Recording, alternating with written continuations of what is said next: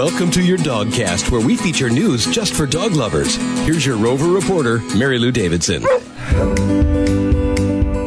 Hey, everybody, welcome to the Rover Reporter. Today, we're going to be looking at a topic that we all are concerned about, everybody wonders about, and that's veterinary health care. Most of us have a traditional veterinarian for our pet, uh, and at times we've gone to see a specialist, whether it be an orthopedist or an ophthalmologist. But there's another kind of veterinary care, which is traditional Chinese veterinary medical care.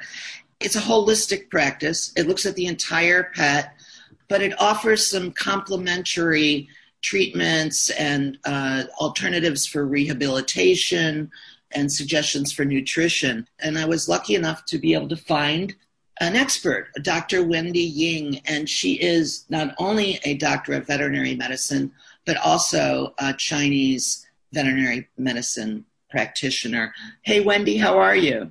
Hi, Mary Lou. Thanks for having me on. Thank you so much. This is, you know, one of those topics that people get confused about. And when you think about a holistic or a Chinese veterinary medicine vet, you wonder, do I still need to have my regular vet? And the answer is yes, you should have a great relationship with your regular vet. Our dogs hide a lot of their medical issues, right? So sometimes we don't see that they're hurting until the disease has progressed along quite far. So I think it's really important that people have a solid relationship with their veterinarian and they should go in at the minimum once a year, whether you're, you know, for just a checkup so whether you need vaccines at that time or not, uh, it's great for your vet to be able to see your pet when they're healthy. So then when your pet is sick or acting a little funny, as in vet medicine we call it ADR, ain't doing right, then they have a baseline to see uh, where they are. Like sometimes you might think your dog's a little like lethargic, but if I don't know what your dog looks like normally, it's hard for me to assess that maybe that he's just a personality. Maybe he's just a lazy dog. You know. So you know that acronym that you just used ain't quite yeah. right. Um, are there other things? Everybody's everybody's pet has a folder at the vet office, right? And right, right. It's always frantically scribbling notes, and I've always wondered what they're saying. Are they writing things like something ain't quite right, or well, ADR? That's a term that um, we a lot of farm people use like it's like I don't know, doc, he ain't doing right. So we use ADR, meaning um, the client suspects the the the client suspects something's wrong, but they don't know what's wrong, which usually involves like some kind of internal internal uh, issue, like. Uh, like I have a patient right now. Okay, she's a cute little uh, Shih Tzu, and she has a disease called autoimmune hemolytic anemia, meaning that she is making antibodies to her own red blood cells, and then it causes those red blood cells to burst, and she has anemia, right? So she has, uh, so her blood can't carry enough oxygen. But she's like a Shih Tzu that just lays around, anyways. But her owner noticed that she's she was lethargic, and so when she went into the veterinarian, you can't see that from the outside. Maybe we see her gums are a little bit pale, but there are lots of reasons why that would be. But until you pull the blood and and do a blood panel, you wouldn't know that that dog had anemia. And that's something you do at your your regular vet, your traditional vet, your general practitioner. So right, yeah. So like in that case, uh, like I am doing the acupuncture and herbal therapies for that dog, but her general practitioner is monitoring her uh, red blood cell level and giving her, uh, th- in this case, you have to have steroids. Steroids are a very important part of this treatment process. Mm-hmm. Um, so we're working together on this case. That's awesome. By the way, everyone, Wendy's practice is called Holistic Veterinary House Calls. And she does um, along with her partner, uh, chiropractic care for pets, companion animals, you know, dogs, cats, as well as horses. And her partner is Dr. Kyle, and he is a doctor of chiropractic and an instructor at the Chi Institute. Wendy is also a podcast host, and she right. she runs the show, uh, works with uh, the folks who run the show at Horse Radio Network. That's right. Yep. So we're we're in good hands. Tell us a little bit about the basic tenets of traditional Chinese veterinary medicine. Chinese medicine, TCVM kind of seems like from the outside when you look at it, like like my whole family, my Chinese side of my family, they're all like medical doctors or engineers, right? So they think like Chinese medicine is something my crazy grandmother thinks about. It's folk medicine, which you can kind of think about that as folk medicine. But the history of TCVM, we go back to these ancient texts from 400 BC that involve the, uh, some people that were, you know, they may be mythical or they may be real people. It was 400 BC, right? So we talk about the yellow emperor and this divine farmer. And they believed that the health of the body was dependent on how you're in balance with your environment, uh, your diet, and lifestyle. So, I mean, that makes sense, right? But interestingly enough, at the same time, in Greece, that was when Hippocrates was uh, developing that same philosophy of medicine. Because before that, people thought, in both the East and the West, people thought, um, you know, you got sick because evil spirits, you know, brought this on you, or somebody cursed you, or blah, blah, blah, that it was just fate.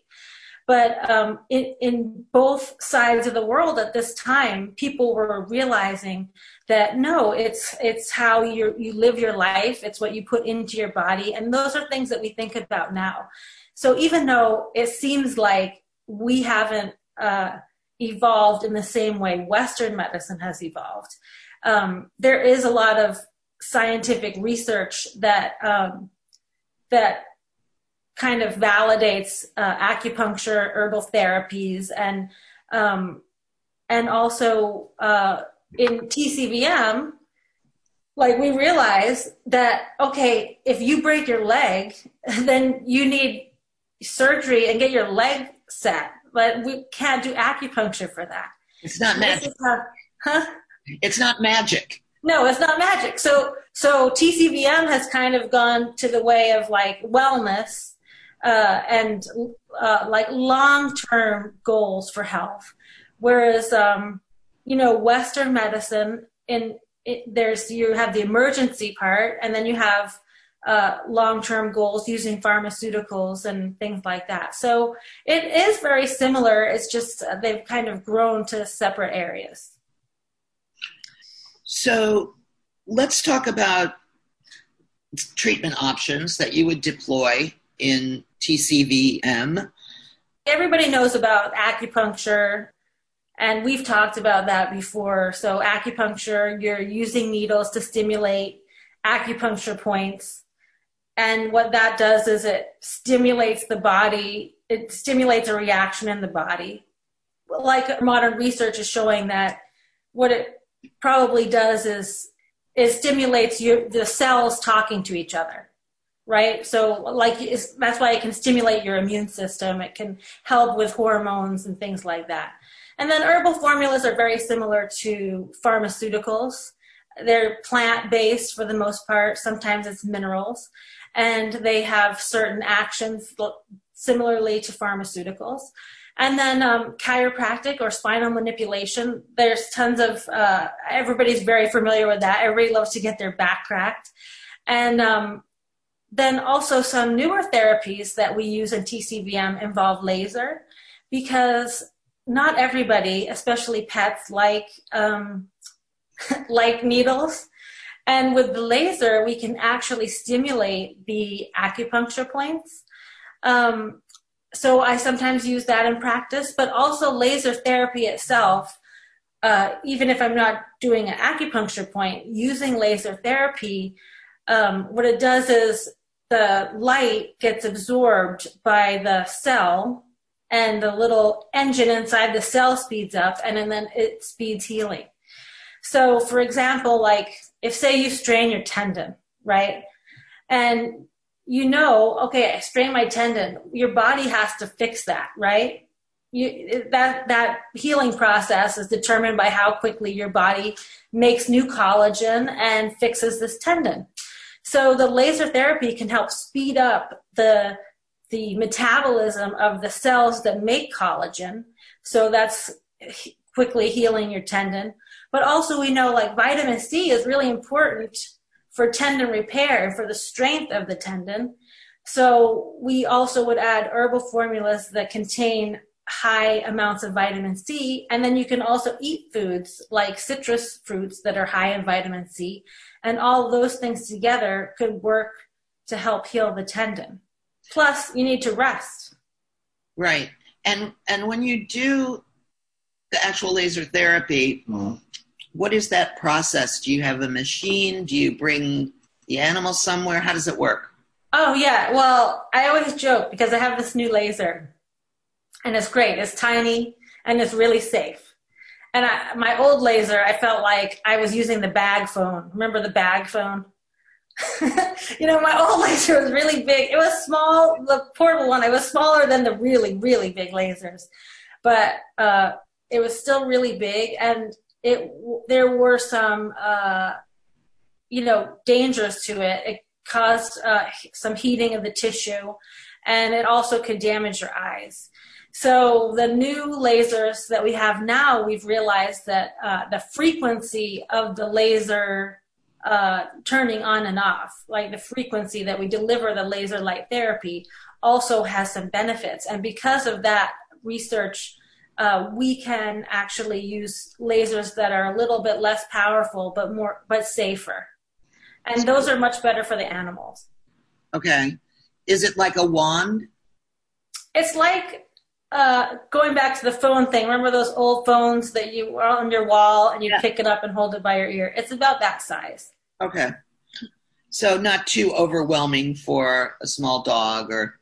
Yeah, and it has different um, it has different heads on it. So like if I'm doing acupuncture, I have one that uh, it has a head that I can make it to be like a little tiny point, and then I have one that's wider that I use like like I was working on a chihuahua today that hurt its back. So I have one that's like a flat disc and I can cover a lot more space. So this new laser machine that you have, has it replaced the need to use needles then pretty much? Well, I still like to use needles, um, but actually, I I did my master's thesis on using laser acupuncture to relax horses, and um, I I did prove that there was a significant difference in uh, like that I was getting actual results from the laser. And there are many studies out there where laser acupuncture does work, and you do see the same kind of results you see with the needles. But uh, a lot of times I want to use needles, especially in horses, because the laser only goes uh, like maybe a centimeter. Mm-hmm. So I the, with the laser, I can do points that are close to the surface, like on the paw. Because right. dogs don't like needles in their paw, right? Would you want a needle like in between your your fingers? No, no, no thank you. So, right, so I can use laser there, but then like say I, I have a big dog with hip arthritis, then in that dog I want to use longer needles so that I can get deep into the tissue. Mm-hmm. So, how long have you been practicing traditional Chinese veterinary medicine? Well, I um, I actually uh, I graduated from North Carolina State in '99, and then I was certified for uh, acupuncture in 2004. So I can't believe it's been that long, but it's right. It's been quite a while, and um, and then I uh, have gone through and I finished my master's in 2015, I guess. 2015. Um, so but I, I, really feel I feel really feel lucky that I have that I got into veterinary acupuncture in the United States in this time because I feel like even in the time that I've been in it has become more and more accepted and uh, I see it really helping a lot of pets. much more. And I think, of course, since we're accepting these non traditional forms of human health care, mm-hmm. it makes it that much easier to transition that way for our pets. Right. Tell us about Cutie Pie and her story or his. Oh, okay. Cutie Pie is like one of my favorite patients. Whenever I see her on our schedule, I'm like, oh, so glad we can see Cutie Pie. But her um, situation is very a very common one. So she is dog. Yeah, Cutie Pie is a little Shih Tzu. Okay. And she is um, eight years old, so pretty young, like midlife. But she has a, a, a defect in her left front leg. Like she's one of these Shih Tzus that have this twisted up, twisted leg, right? So when she puts her foot down, her her paw points like 90 degrees from where it should. Yeah. So we so that puts a lot of stress on her her carpus or her wrist. And she had an injury where, of course, this is small dogs jump off. She loves to jump off the sofa. So she jumped off the sofa, hurt her back. So um, they called us out for the back pain. But when I went over her, I realized also that she has a, a, a luxating patella, which that's super common in small dogs. And what that means is her kneecap kind of goes off it slips off of uh, her femur, right? It doesn't track in the right way. And then she holds her little hind leg up and it looks like she's skipping. It's not painful, but um, you might see that in your dog. That sometimes does happen. And um, so, besides her back, I also realized that her patella had gone from like a low grade issue to a more higher grade issue where she was limping all the time. So we uh, we worked on her for her back and for her patella and got her going good. But now, uh, you know, she every once in a while has um, because her left front she has an issue. Her right hind uh, kneecap comes out more than the left. Also, when it comes out like that, it sets her up for arthritis, right? Because it's sliding against the bones. So with Cutie Pie, it's been really rewarding for that case because even though I had to fix her back injury, that was an acute problem. I saw her early enough in the course of this disease, her chronic issues, that we could really help that a lot with chiropractic and with acupuncture.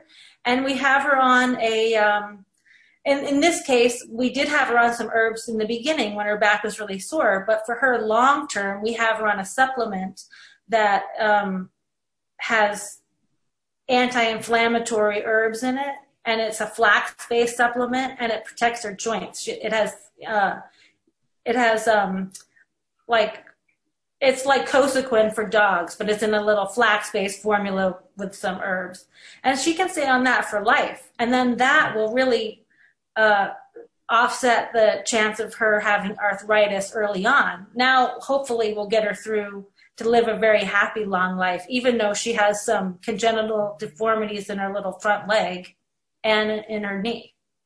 Right. So that's super cool that you spotted it and you were able to offer a treatment to help ward off early onset arthritis. Mm-hmm. Yeah. Yeah. And that's what I'm meaning, like with uh, why you need a good relationship with your vet. Because uh, this client also, uh, she only went to the vet when she needed vaccines or had the injury.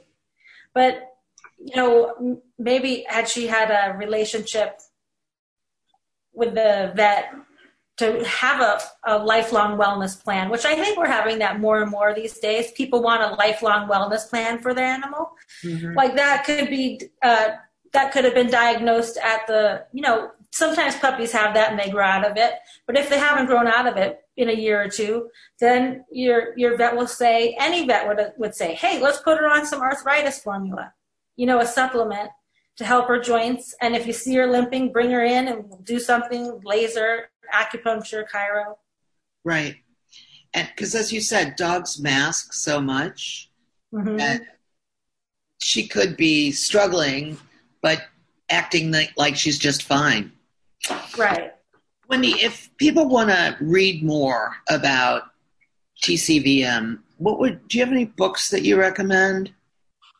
Or website? Um, yeah, there's a great book that's called Four Paws, Five Directions, written by uh, a vet, Dr. Cheryl Schwartz. She's in California. She is fantastic.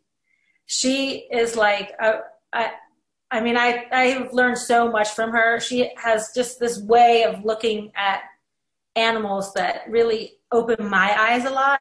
Um, and sh- this Four Paws, Five Directions goes into the Chinese medicine theory of the five elements.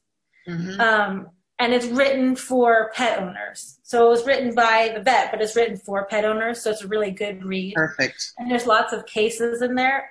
And then also, uh, Dr. Dan Keown, he's a, a, people doctor, an MD. He was an emergency medicine doctor, and then he was trained in acupuncture. And he's also an embryologist, and his books are so great. If you want to dive deeper into the science of acupuncture, his books, uh, he wrote Spark in the Machine probably 10 years ago, and it's it really is an easy to understand book about uh, Chinese medicine. And then the hidden body is more of a like a text that you can use if you want to learn more about the meridians and how the organs function together. But Spark in the Machine has some really fantastic case studies that he has done um, and a lot, a lot of his case studies are when he was still working in the ER and then incorporating Chinese medicine into some of his patients in the ER. And that book is, you can get it as an audio book and it's a great listen. Cool. Since we're all podcasting now and that's right, filling up our time with uh, helpful information. So, if you are interested in talking with Wendy or learning more about her, you can visit drwendyying.com. That's W E N D Y Y I N G. Thank you so much, Wendy. We'll talk to you Thank soon. Thank you, Mary Lou.